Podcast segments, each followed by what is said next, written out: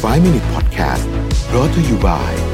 หยุดพักวางแผนเพื่อไปต่อกับ Mission to the Moon Retreat Planner 2023 สั่งซื้อได้แล้ววันนี้ที่ Line Official at Mission to the Moon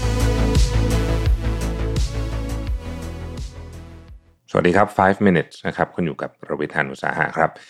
วันนี้บทความจาก Karen Nemo มานะฮะชื่อว่า you are not lazy or failing you in Burnout perfect storm นะฮะคนนี้เขาเป็นนักจิตวิทยานะครับ แล้วก็เขาก็บอกว่ามันมีสิ่งที่เรียกว่า burnout perfect storm อยู่จริงๆนะฮะเป็นของสามอย่างที่พอมามาอยู่ด้วยกันปุ๊บเนี่ย เราจะคิดว่าเฮ้ยทำไมเราขี้เกียจหรือว่าพลังงานน้อยหรือว่าแบบเฮ้ยฉันทำอะไรผิดหรือเปล่านะฮะเขาบอกว่าไม่เลย แต่ว่าคนจำนวนมากเนี่ยเเจอสามอย่างนี้พร้อมกันโดยไม่รู้ตัวนะครับเขาบอกว่า ในบรรดาคนที่มาหาเขาเนี่ยคนไข้เนี่ยนะครับ คนที่เจอไอ้สามอย่างนี้พร้อมกันเนี่ยนะฮะ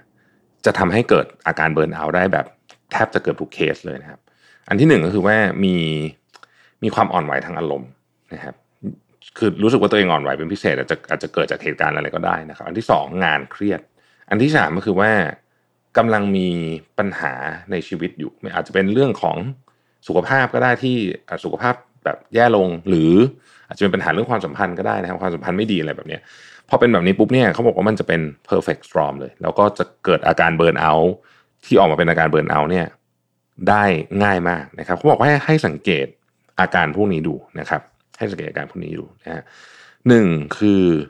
การนอน การนอนแบบนอนยากหรือว่าบางวันก็ตื่นยากอะไรแบบนี้นะฮะแล้วก็การนอนแม้ว่าจะนอนพอนะ สมมติว่านอนเจ็ดแปดชั่วโมงก็รู้สึกแบบไม่ค่อยสดชื่นอยู่ดีนะครับ อันนี้คืออันที่หนึ่งอันที่สองนะครับ คุณมีอาการที่เขาเรียกว่า brain fog คือเหมือนกับคิดอะไรไม่ค่อยออกนะฮะเหมือนจริงๆ คนเป็นโควิด ก็จะมีอาการนี้เหมือนกันนะที่เป็นลองโควิดเนี่ยคือมันจะคิดอะไรไม่ค่อยออกเหมือนแบบ เหมือนก่อนเอ๊ะก่อนเคยคิดได้ง่ายกว่านี้เดี๋ยวนี้คิดยากขึ้นอะไรอย่างเงี้ยนะครับ อันที่สามเนี่ย คุณมีอาการเจ็บปวดทางร่างกายประเภทแบบ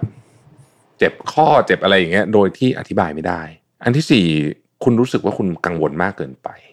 นะฮะรู้สึกว่าคุณกังวลมากเกินไปอันที่ห้าเนี่ยคุณโฟกัสกับอะไรนานๆไม่ได้ เช่น อ่านหนังสือสักสามสี่หน้าก็คือแบบหลุดโฟกัสไปแล้วเนี่ยอันนี้เป็นอาการหนึ่งนะฮะอันที่หกเนี่ยคุณเริ่มที่จะตีตัวออกห่างคนสำคัญสำคัญในชีวิตคุณ รู้สึกว่าไม่อยากคุยด้วยอะไรแบบนี้เงียบไปนะครับอ,อันที่เจ็ดคุณรู้สึก sensitive กับสถานการณ์รอบข้างมากขึ้น เช่น ทำใครทำอะไรนิดนึงก็หงุดหงิดไปหมดเลย เราเรานั่งหงุดหงิดนะหงุดหงิดง่ายขึ้นนะฮะแล้วก็สุดท้ายคุณรู้สึกว่า ชีวิตคุณมันแบบติดอะไรสักอย่างหนึ่งมันไปต่อไม่ได้มันแบบวนวนวนอยู่ตรงนี้วน loop นะฮะเพราะเนี่ยพอเป็นแบบนี้ปุ๊บเนี่ยเราก็จะค่อยๆ กลายเป็นคนที่ burn out ไม่ใช่แค่ burn out กับงานแต่ burn out กับชีวิตด้วย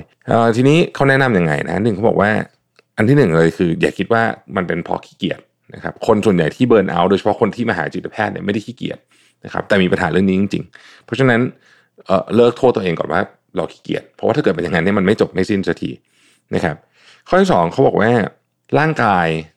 หรือสมองต้องการการพักผ่อน แต่ว่าทำยังไงดีหลายคนบอกว่าไปเที่ยวได้ไหมเขาบอกไปเที่ยวก็ได้ก็ดี แต่ว่ามันไม่หายหรอกจนกระทั่งคุณกลับมาหาต้นตอของปัญหาจริงๆ สมองจะได้พักก็ต่อเมื่อคุณสามารถจัดการกับปัญหาจริงนะฮะได้ เพราะฉะนั้นเป็นที่มาของข้อที่สามว่า ให้ไปหาว่าอะไรคือแรงกดดันมากที่สุดที่คุณเจอในชีวิตตอนนี้ แล้วไปจัดการกับเรื่องนั้นซะส่วนใหญ่จะเป็นเรื่องที่เราพยายามหนีอยู่นะฮะลึกๆแล้วเราไม่อยากจะจัดการกับเรื่องนี้ เพราะเรารู้สึกว่ามัน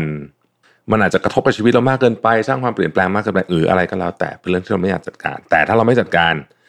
เราจะแย่ลงเรื่อยๆนะครับเพราะฉะนั้นเขาบอกว่าต้อง make change และไม่ว่าอะไรจะเกิดขึ้นก็ตาม ในที่สุดแล้วชีวิตมันก็จะดำเนินต่อไปนะฮะอันนี้เป็นสิ่งที่บทความนี้แนะนำซึ่งผมคิดว่าเป็นเรื่องที่ดีมากทีเดียวเลยนะครับ ขอบคุณที่ติดตาม 5 minutes นะฮะแล้วเราพบกันใหม่พรุ่งนี้ สวัสดีครับ 5 Minute Podcast Presented by หยุดพักวางแผนเพื่อไปต่อกับ Mission to the Moon Retreat Planner 2023 สั่งซื้อได้แล้ววันนี้ที่ Line Official at Mission to the Moon